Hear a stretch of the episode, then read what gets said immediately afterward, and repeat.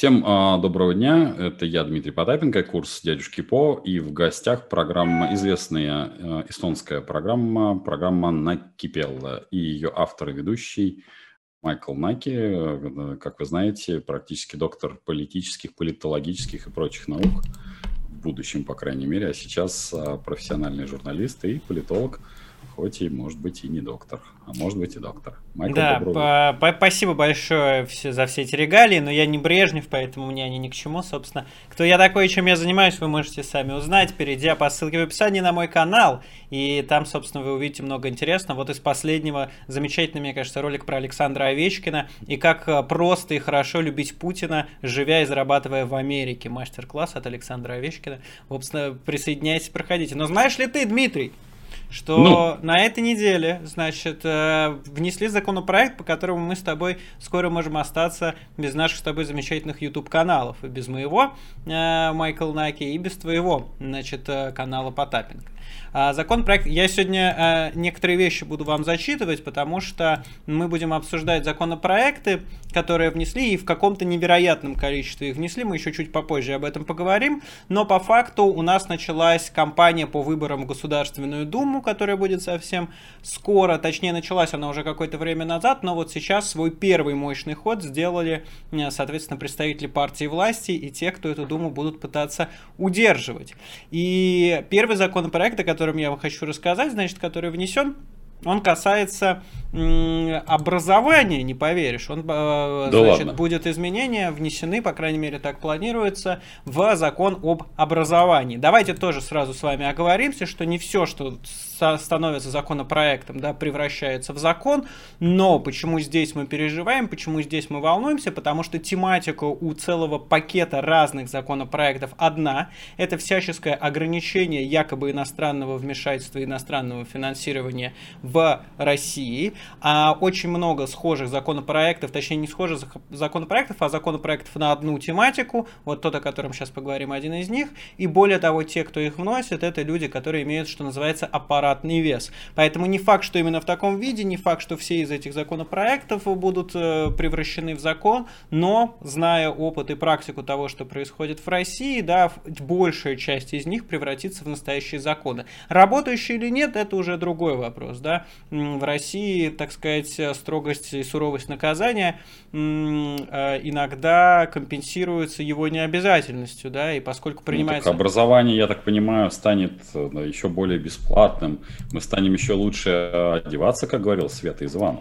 Ну, тут вот с деньгами почти ничего нет. Сейчас я тебе, значит, расскажу, в чем дело и почему мы можем остаться с тобой, значит, без наших замечательных YouTube-каналов. Дело в том, что законопроект вводит понятие просветительской деятельности. А это любая деятельность вне рамок образовательных программ, направленная на распространение знаний, умений, навыков и тому подобное. Предполагается, что просветительской деятельностью разрешено будет заниматься только по согласованию с органами власти. То есть то, чем занимается ты рассказываешь про бизнес, то, чем занимаюсь я, рассказываю про политические и политологические основы и базисы, это будет являться просветительской деятельностью. И по идее, понятно, что законопроект не для этого, но тем не менее у нас много чего, да, используется не по тому назначению, по которому изначально заявлялось, мы с тобой вполне будем под эти критерии попадать. Мы с тобой занимаемся просветительской деятельностью, мы делаем это с тобой публично, и мы должны будем в теории, опять же, да, что значит в теории? Когда я говорю в теории, что я имею в виду? Это значит, что если вдруг там Дмитрий или я кому-то перейдем дорогу, очень захочется что-то, да, там нам как-то напакостить, то вполне возможно, что будут пробовать применять эту норму, да, и обвинять нам в том, что еще пока непонятно, какая там предусмотрена ответственность и в каком виде она будет наступать, да, ну совершенно очевидно, что ни я, ни Дмитрий Потапенко не собираемся согласовывать ведение своих YouTube-каналов с органами власти. Это, мне кажется, какой-то интересной идеей. Вот вообще, это... ты знаешь, это любопытно. Мне хотелось бы... Ты знаешь, я бы попробовал бы, как мы будем с тобой согласовывать. Там факсом надо высылать или нарочным? Голубиной почтой, да. Голубиной почтой. Да, с сургучной печатью обязательно. Вот, поэтому на самом деле это все делается, опять же, для каких-то попыток предотвратить совместные там программы и все остальное. И все это подается под соусом борьбы, конечно, с ужасными иностранцами, которые спят и видят, как нам погубить Россию, как будто действующая власть с этим плохо справляется, да. И Ну, что как... Давай так, вот мы с тобой, нас с тобой, это в теории может коснуться, да, понятно, что из-за того, что нас, таких, как мы с тобой, достаточно много, и давайте не кривить душой, там, из нас так себе и оппозиционеры, и блогеры даже, да, вот у Дмитрия скромный канал в 500 000 подписчиков, у меня еще куда более скромный, там, почти 100 000 подписчиков, ну, в смысле, это много и здорово, и спасибо всем, кто, значит, за нами следит, но явно мы, там, не настолько масштабные фигуры, да, чтобы нас дополнительно пиарить путем, там, каких-либо процессов. Однако же против более массивных, так сказать, игроков на этом, ну, рынке, если позволите, это вполне себе можно применить. И более того... Хочешь сказать, что мою любимую, обожаемую Бузову начнут привлекать, ну, контент, который я потребляю благодаря этой медиадиве, настолько меня образовывает, вдохновляет на новые подвиги каждый день, что я, ну, как я буду без этого жить? Бузова и так под богом ходит, потому что после того, как она написала пост в Инстаграме в поддержку ЛГБТ-персон, ей там многие хотели, соответственно, предъявить дело по пропаганде ЛГБТ среди несовершеннолетних.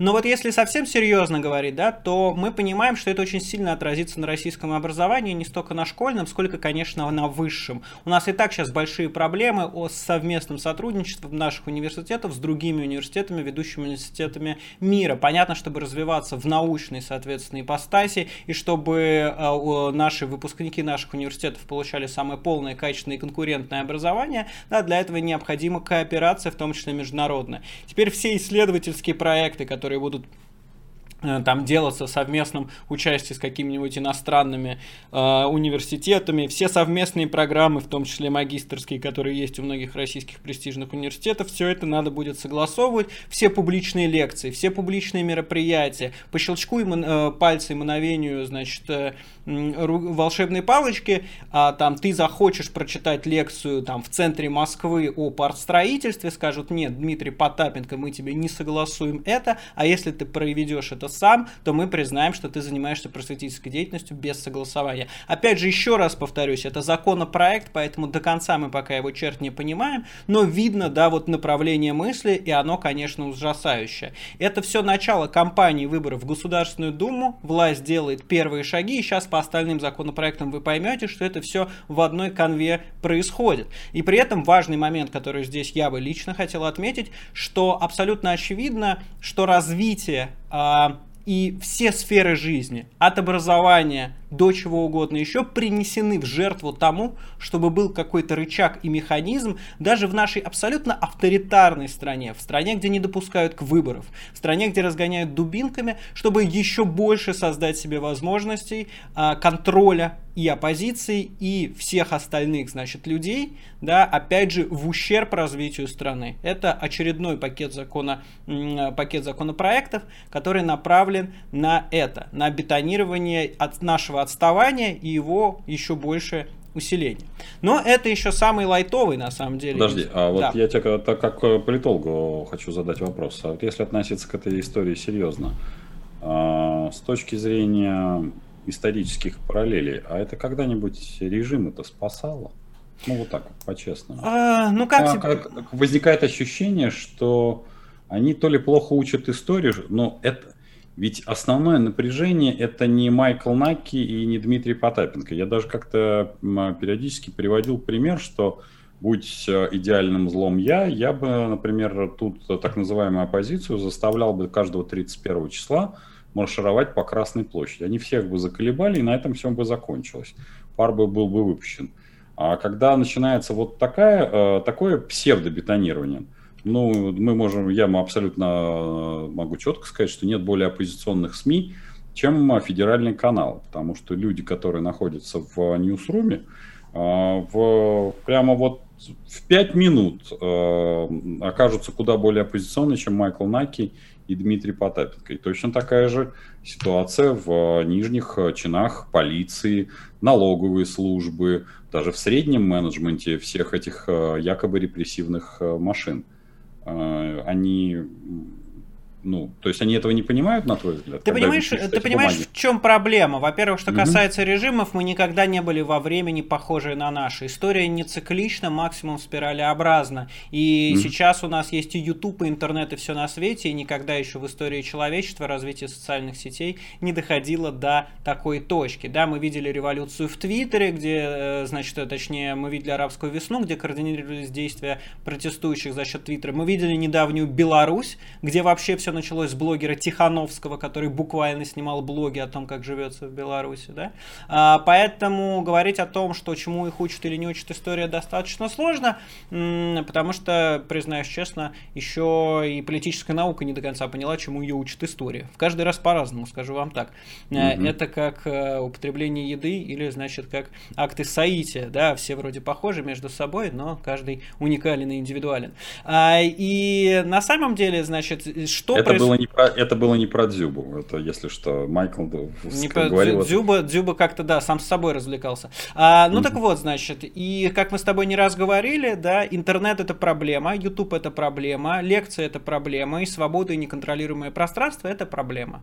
И я тоже не раз в твоей передаче говорил, что эту проблему точно будут пытаться решать. Как решать? Непонятно, да, потому что с точки зрения технических ограничений YouTube, мы видели, что происходило с Роскомнадзором и Телеграмом, который, кстати, на минувшей неделе, на прошлой, добавился сам в Телеграм, да, окончательно признав свое поражение, и с опущенной головой не только, придя на плаху, то есть в этот самый Телеграм. Даже если вылавливать, как-то пытаться по одному и под каждого пытаться, конструировать какие-то отдельные дела, очень много мороки, очень сложно, учитывая некомпетентность следователя и учитывая, какой медийный шум это может создать, невыгодно. А если, например, сделать какое-то общее правило, под которое все априори не будут подходить, а в случае, если, захочется кого-то прижать, его можно использовать, почему нет? То есть это та тенденция, которую я вам уже описывал, это история и попытка с тем, чтобы как-то что-то сделать с подконтрольным себе. Да, то пространство, которое они контролировать не могут. И это только одно из проявлений, опять же, общего этого пакета мер. Давай еще у нас... Давайте перейдем к следующим, которые уже более привычны нам, потому что, честно скажем, этот самый диковинный, потому что вообще непонятно, что это, как это будет работать, почему в закон об образовании, при чем здесь образование. Да, пока вопросов гораздо больше, чем ответов. А вторая важная история — это целых два законопроекта, которые ужесточают правила проведения митингов. Один из них касается финансирования, второй касается формы, в которых они могут проходить. Чтобы вы понимали, я вам опишу, как будет теперь происходить финансирование. Что такое финансирование митингов? Да? Митинг — это мероприятие, на котором есть ряд расходов. Это звукоусиливающая аппаратура, сцена, да, какие-то раздатка, какие-то плакаты. По-разному бывает. Кто из вас был на митингах, тот знает. Кто не был, может посмотреть в интернете, как это выглядит периодически. Да? То есть, если у митинга есть организатор, если это организованное действие, как был митинг в защиту Телеграма на Сахарова, или митинг против политических... соответственно, против преследования политических заключенных, тоже, по-моему, на Сахарова, да, на 60 тысяч человек. Да. В общем, все это сцена и остальное, да, это какие-то затраты. Это все деньги, да, пусть небольшие, но деньги. Да, а здесь фишка в том, что теперь, потому что деньги действительно небольшие, давайте так, при большом желании, и я бы на своем канале, и Дмитрий на своем бы достаточно беспроблемно в короткий срок собрал бы деньги, да, на вот это все, если бы мы захотели кого-то поддержать. Но суть в том, чтобы сделать как раз это гораздо более сложной процедурой, именно процессуально. В случае принятия закона на организацию митинга нельзя будет собирать анонимные пожертвования, а все жертвователи должны указывать свои имена и адреса проживания, а юридические лица при этом должны указывать соответствующие реквизиты. При этом нельзя использовать наличные деньги, а чтобы собрать, даже при всех этих ограничениях деньги, нужно будет заводить специальный счет, как это происходит во время выборов. То есть ты заводишь специальный счет, туда собираешь, при этом не принимаешь наличных, при этом нельзя анонимные пожертвования, да, как часто собирают, говорят, если вы хотите скинуться, значит присылайте. Нет, так больше нельзя. Все, кто присылают деньги, должны указывать свой адрес проживания. Нельзя при этом принимать деньги от иностранных организаций, а также от иностранных агентов. Да, надо понимать, что в России за время существования иностранных агентов иностранными агентами были признаны чуть ли не все организации, которые по тем или иным причинам не нравятся российской власти, которые даже не занимаются политической деятельностью или оппозиционной деятельностью, как будь то Transparency International, Общество памяти Мемориал, да, то есть исторический мемориал, да, все эти организации были признаны иностранными агентами. И после проведения митингов организации должны будут предоставить отчет о расходовании средств в органы власти, а все неиспользованные деньги вернуть жертвам. То есть понимаете, что это такое? Это существенное усложнение процедуры, как сбора всего этого, так и прочего. Но это еще не самое страшное. Есть еще две вещи в этом пакете. Одна из них — это что теперь будет считаться митингом вообще. Если вы последнее время наблюдали за Москвой или, например, за Беларусью в целом, то вы в последние годы могли видеть, как устраиваются одиночные пикеты, но при этом выстраивается очередь людей для того, чтобы принять участие в этом одиночном пикете. То есть вот стоит человек на пикете, держит плакат. Однажды я в таком стоял, один-единственный раз в моей жизни, это за Ивана Голунова. Такой у меня был опыт. И вот ты стоишь с плакатом, стоишь там сколько хочешь, потом, сворачиваешь его, уходишь, а другой человек встает на твое место. И вот теперь... или передают плакат. Или передают плакат, да. При этом теперь очереди к месту, соответственно, проведения пикетов тоже будут считаться митингов. То есть публичным мероприятием будет признано любое массовое одновременное пребывание и передвижение граждан в общественных местах, направленное на выражение, формирование мнений, выдвижение требований по различным вопросам политической, экономической, социальной и культурной жизни страны и вопросам внешней политики. А я вот вам специально зачитал отрывок, да, как это формулируется, но там в пояснительной записке в том числе уточняется, что речь идет как раз об этих пикетных очередях.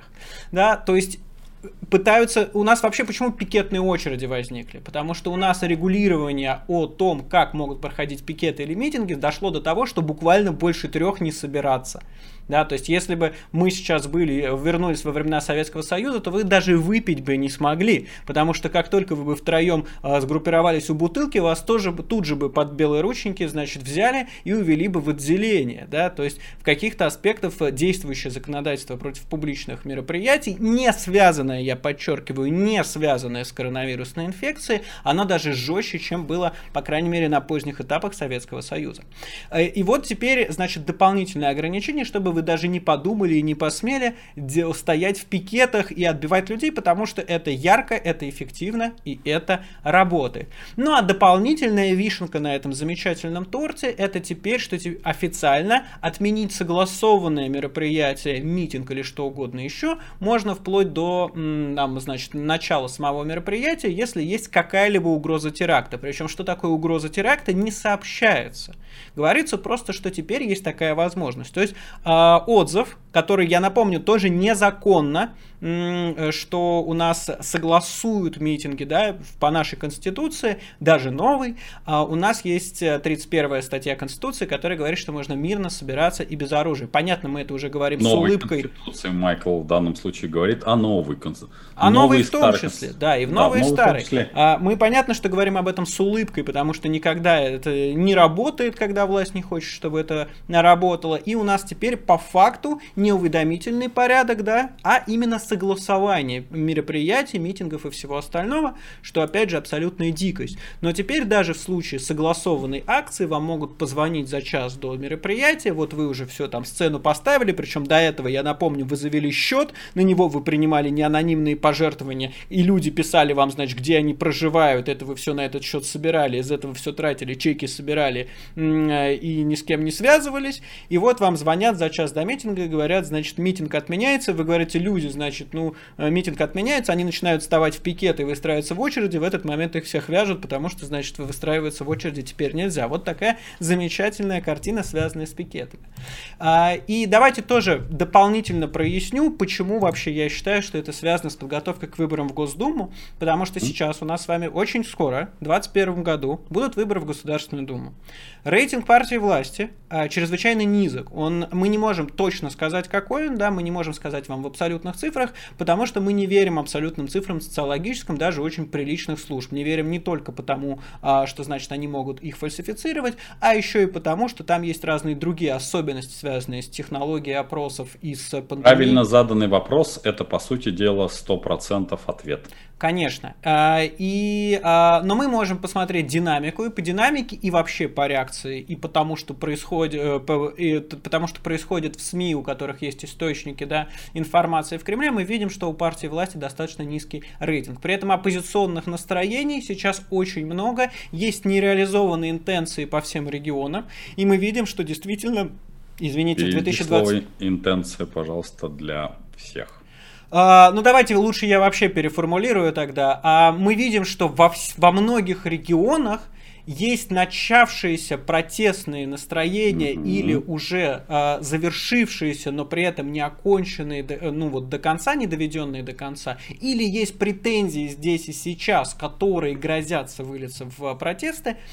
Это происходит по многим регионам. У кого-то это экологические катастрофы, у кого-то решение кадрового вопроса, да, подмигиваю я тут, намекая на Хабаровск, у кого-то, значит, Куштау, ШИЭС точнее, да, а у кого-то и просто отсутствие подготовки нормально к отопительному сезону и прочее, прочее, прочее. Есть проблемы в большом количестве регионов, и есть запрос на то, чтобы уже не просто, чтобы партия власти решила, а чтобы кто-то другой попробовал, потому что, конечно, общая усталость накапливается. При этом оппозиция уже готовится к выборам в Госдуму 2021 года, есть там выдвинувшиеся кандидаты, я говорю про несистемную оппозицию, да, и понятно, что дальше у власти есть не так много вариантов, она может допустить или не допустить, скорее всего, она не допустит, и при этом мы понимаем, что тогда будут протестные настроения уже вываливаться, собственно, на улицы, и именно от этого заранее застраховаться хочет власть. То есть ей нужно сделать 3 баррикады.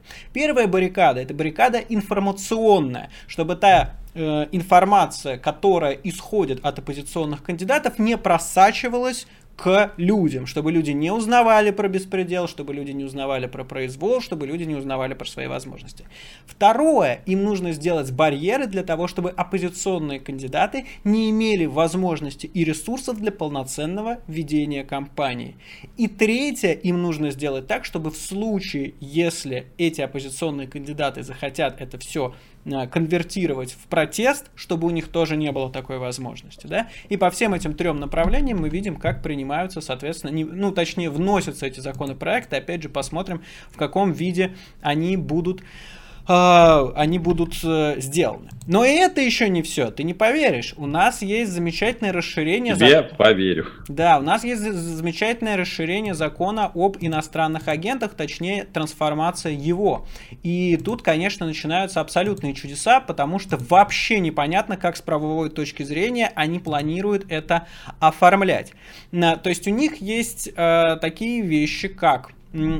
введение понятия кандидата, выполняющего функции иностранного агента, и кандидата, аффилированного с лицом, выполняющим функции иностранного агента на выборах. То есть мы с вами уже на самом деле привыкли, что часть законов Российской Федерации, все больше и больше, пишется конкретно под Алексея Навального. Сейчас практика немножко расширилась, и теперь она пишется не только против конкретного Алексея Навального, но и против его команды, причем как их частично, так и полностью.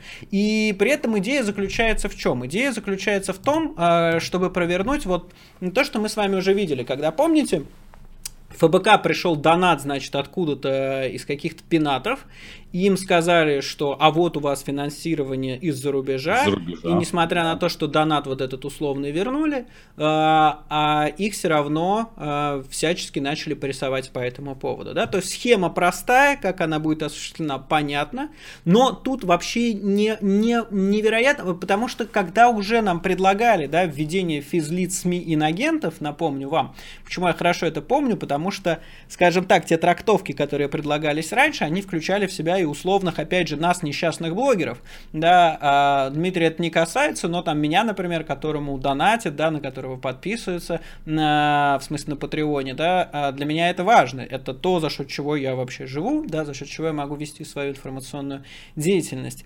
И теперь вот в новых формулировках, опять же, ждем пояснения, но при этом человек, который вносит это все, это сенатор Андрей Климов, и эти изменения, которые он анонсировал, в контексте того, как он о них рассказывает, очень может быть, что будут, соответственно, внедрены. А просто в чем основная юридическая проволочка, что не очень понятно, как ты можешь конкретного человека, да, его сначала надо признать юрлицом, потому что у нас именно юрлицы, да, подвержены ответственности как иностранные агенты, а уже потом накладывать санкции. Почему? Потому что с него предполагается изъятие большего количества отчетности, например. А как ты можешь вести отчетность как физлицо? То есть в теории мы это можем придумать, но у нас не существует этого в России. Ты как, вот как бы, как вы себе это представляете? Понимаете, в чем дело? Ну, теоретически я могу представить, в связи с тем, что я еще отвечаю в Москве и в России за самозанятых.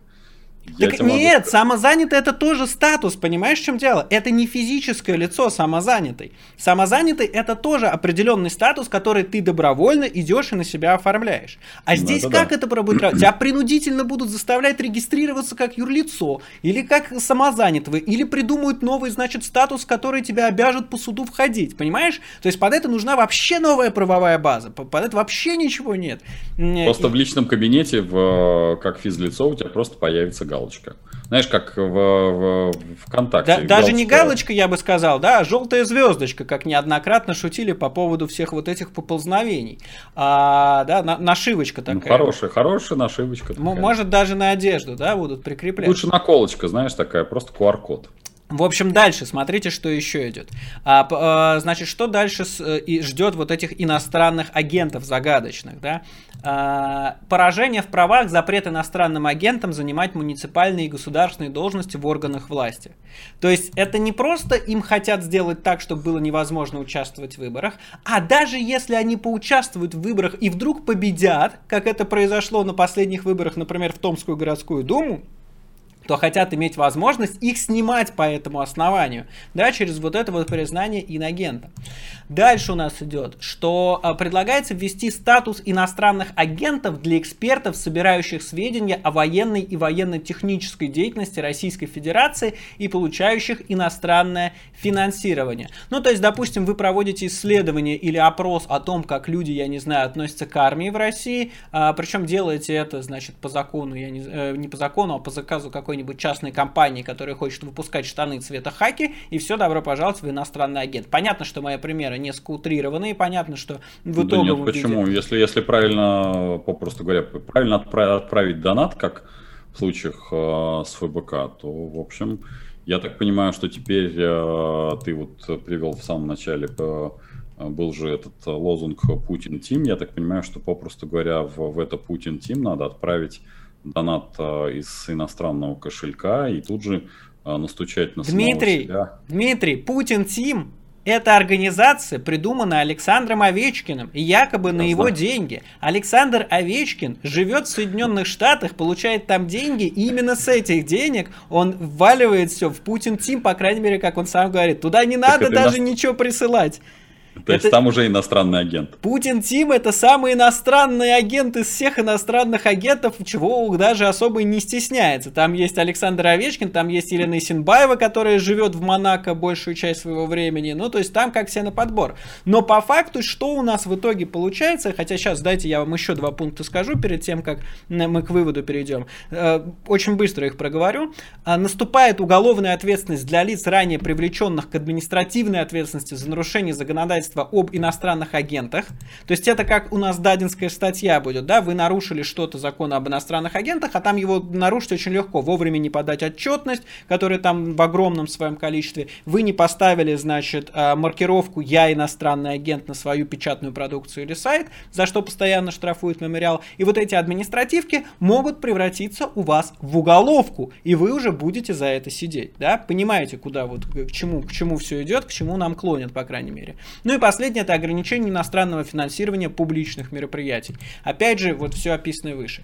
То есть в итоге хотят создать систему, даже несмотря на то, что у нас авторитаризм, даже несмотря на то, что у нас абсолютная монополия в средствах массовой информации, да, и все принадлежит федеральным каналам, Киселеву, Соловьеву, Маргарите Симоньян, и все в них вкладывается и вбухивается, все равно государство видит возможности для того, чтобы его как-то убрали, смяли, даже на ненастоящих фальсифицируемых барьерных выборах, да, и пытается сделать так, чтобы все, что не является властью в ее представлении, то есть любой человек не из системной партии, не из КПРФ, не из ЛДПР или Ядра, хотя даже из них мы видим там, что с Грудининым происходит сейчас, да, можно прессануть любого в любой момент, до чего уж там, можно там и Абызова, и Улюкаева, и Меня, да, не меня, а Меня, сегодня, точнее, накануне вы могли видеть много странных заголовков, да, когда там пишется «меня задержали», да, на самом деле Меня, вот, мем смешной, ситуация страшная,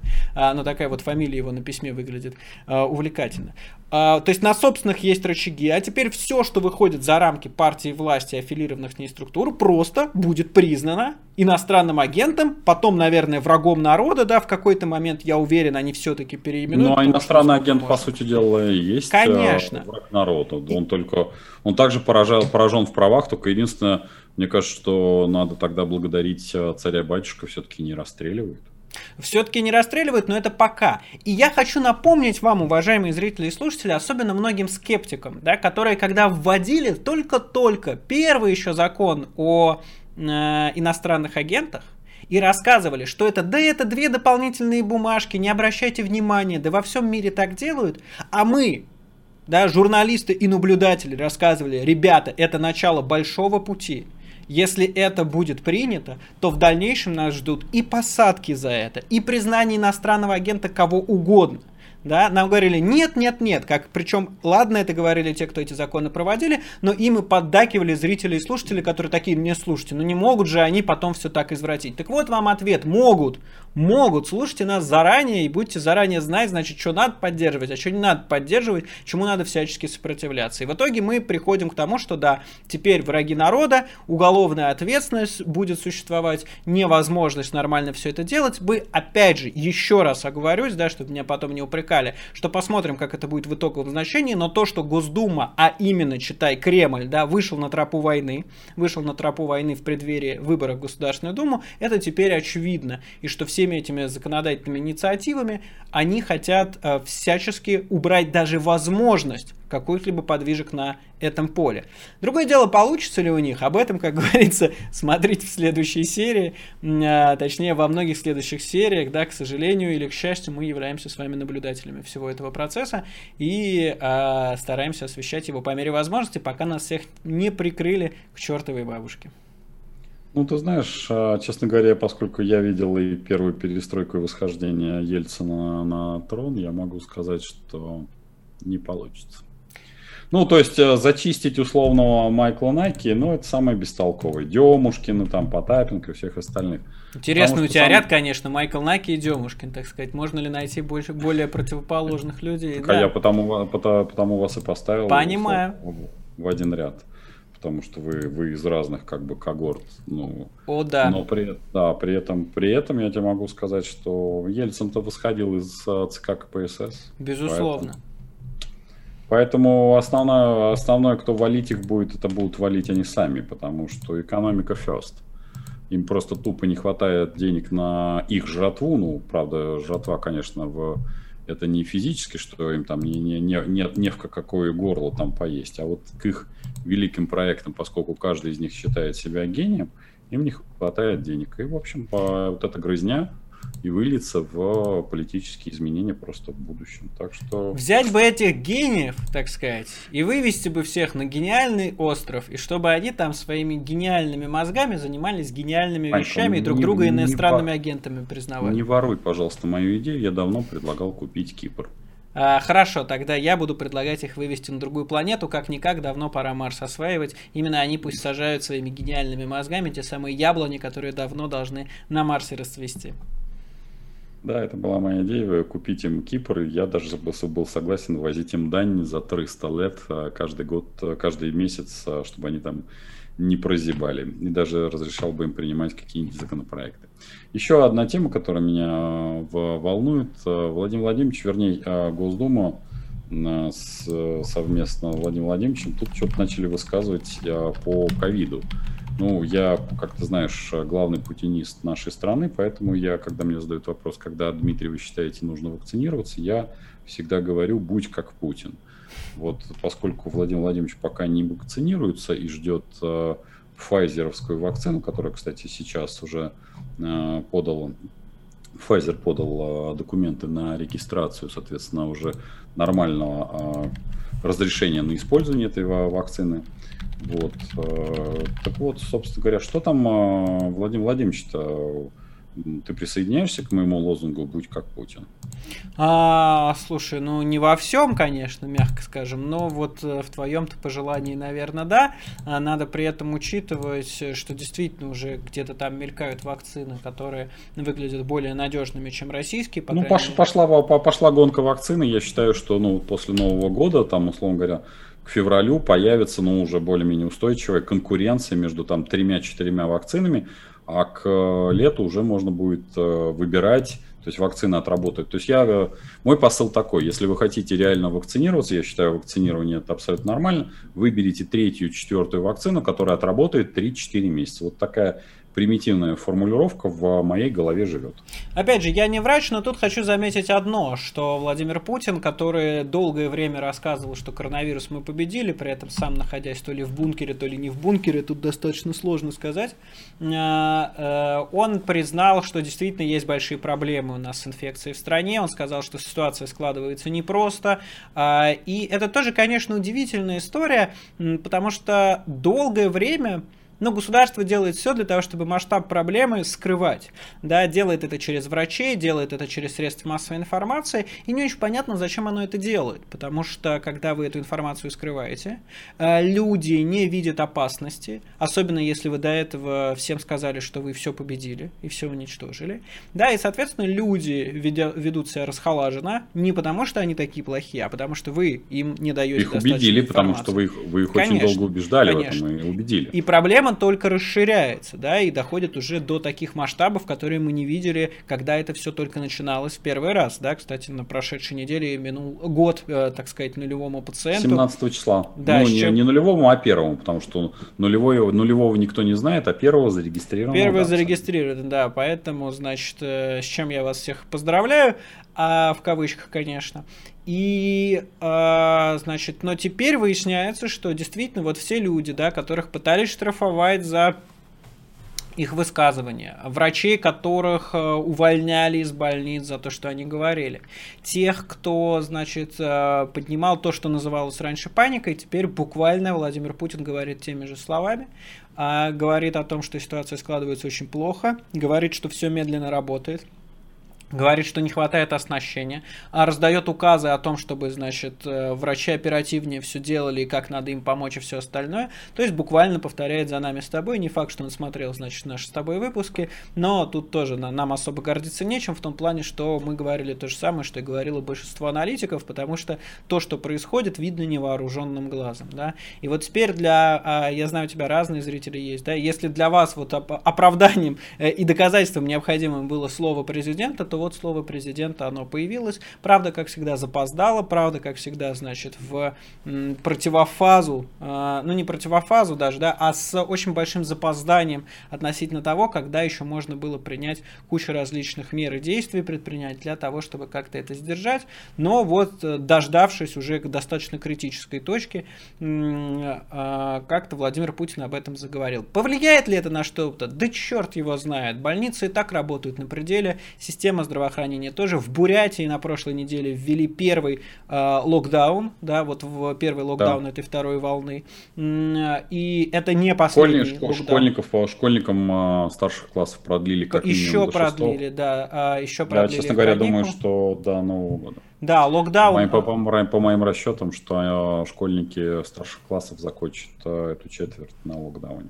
А локдауны будут еще явно, да, и в других регионах тоже. В общем, мы можем говорить о тотальном провале и правительства, и президента в целом, то есть той вертикали, несмотря на то, что у нас формально, да, погибших там даже, ну, в процентном отношении меньше, чем во многих других странах. Если мы даже возьмем официальную статистику Росстата, то мы вдруг увидим, что все не так хорошо. А если мы еще некоторые вещи посчитаем, сложим, да, и обратим внимание на то, что пишут демографы и эксперты, то мы поймем, что у нас на самом деле масштаб проблемы сравнимый с Соединенными Штатами, да, опять же, в процентном отношении. В процентном отношении абсолютно верно, потому что анализировать можно не заявленные цифры по регистрации заболевших, потому что это относится, в общем-то, к количеству тестов, а нужно анализировать то, что, ну, пока сложно скрывать, но скрывают уже, а это именно смертность и прирост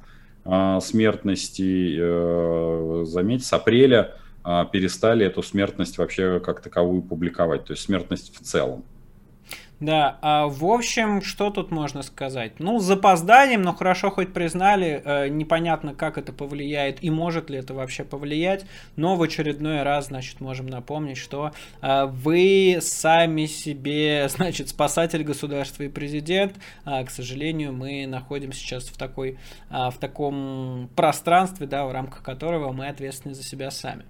А новые замечательные законопроекты еще и приведут к тому, что, значит, мы будем знать еще меньше, шансов сесть будет еще больше, а мотивация что-либо делать и предпринимать для того, чтобы, ну, не то чтобы даже бороться со властью, а хотя бы указывать ей на ее ошибки, будет несоизмеримо меньше. Но мы не унываем, мы же не унываем, правда, Дмитрий? Однозначно. Не унывайте. Да, не только не унываем, но и будем делиться с вами нашей аналитикой, которую предоставляю я и Майкл Наки. Он со своей, как говорится, политологической колокольни помогает. В общем, с насеста, я бы сказал, да. Ну, с насеста, хорошо, пусть будет насест. С этого насеста он позволяет, в общем, посмотреть на это все и, на мой взгляд, куда больше дает оптимизма именно по причине того, что и это пройдет, и не мы первые проходили эту ситуацию, и не мы последние, и я надеюсь, что мы пройдем все это замечательно. Майкл, спасибо, что, как всегда, информативно ко мне зашел, посвятил время как раз освещению, извини за тавтологию, тех новых новелл, которые есть. Посмотрим, может быть, эти новеллы не превратятся никогда в романы, а так и останутся всего лишь политическими и законотворческими новеллами. Хотелось бы верить, но верить с трудом, как иногда говорят. Спасибо, да, и тебе, Дмитрий, и уважаемым слушателям, зрителям Дмитрия тоже. Всем до новых встреч, удачи.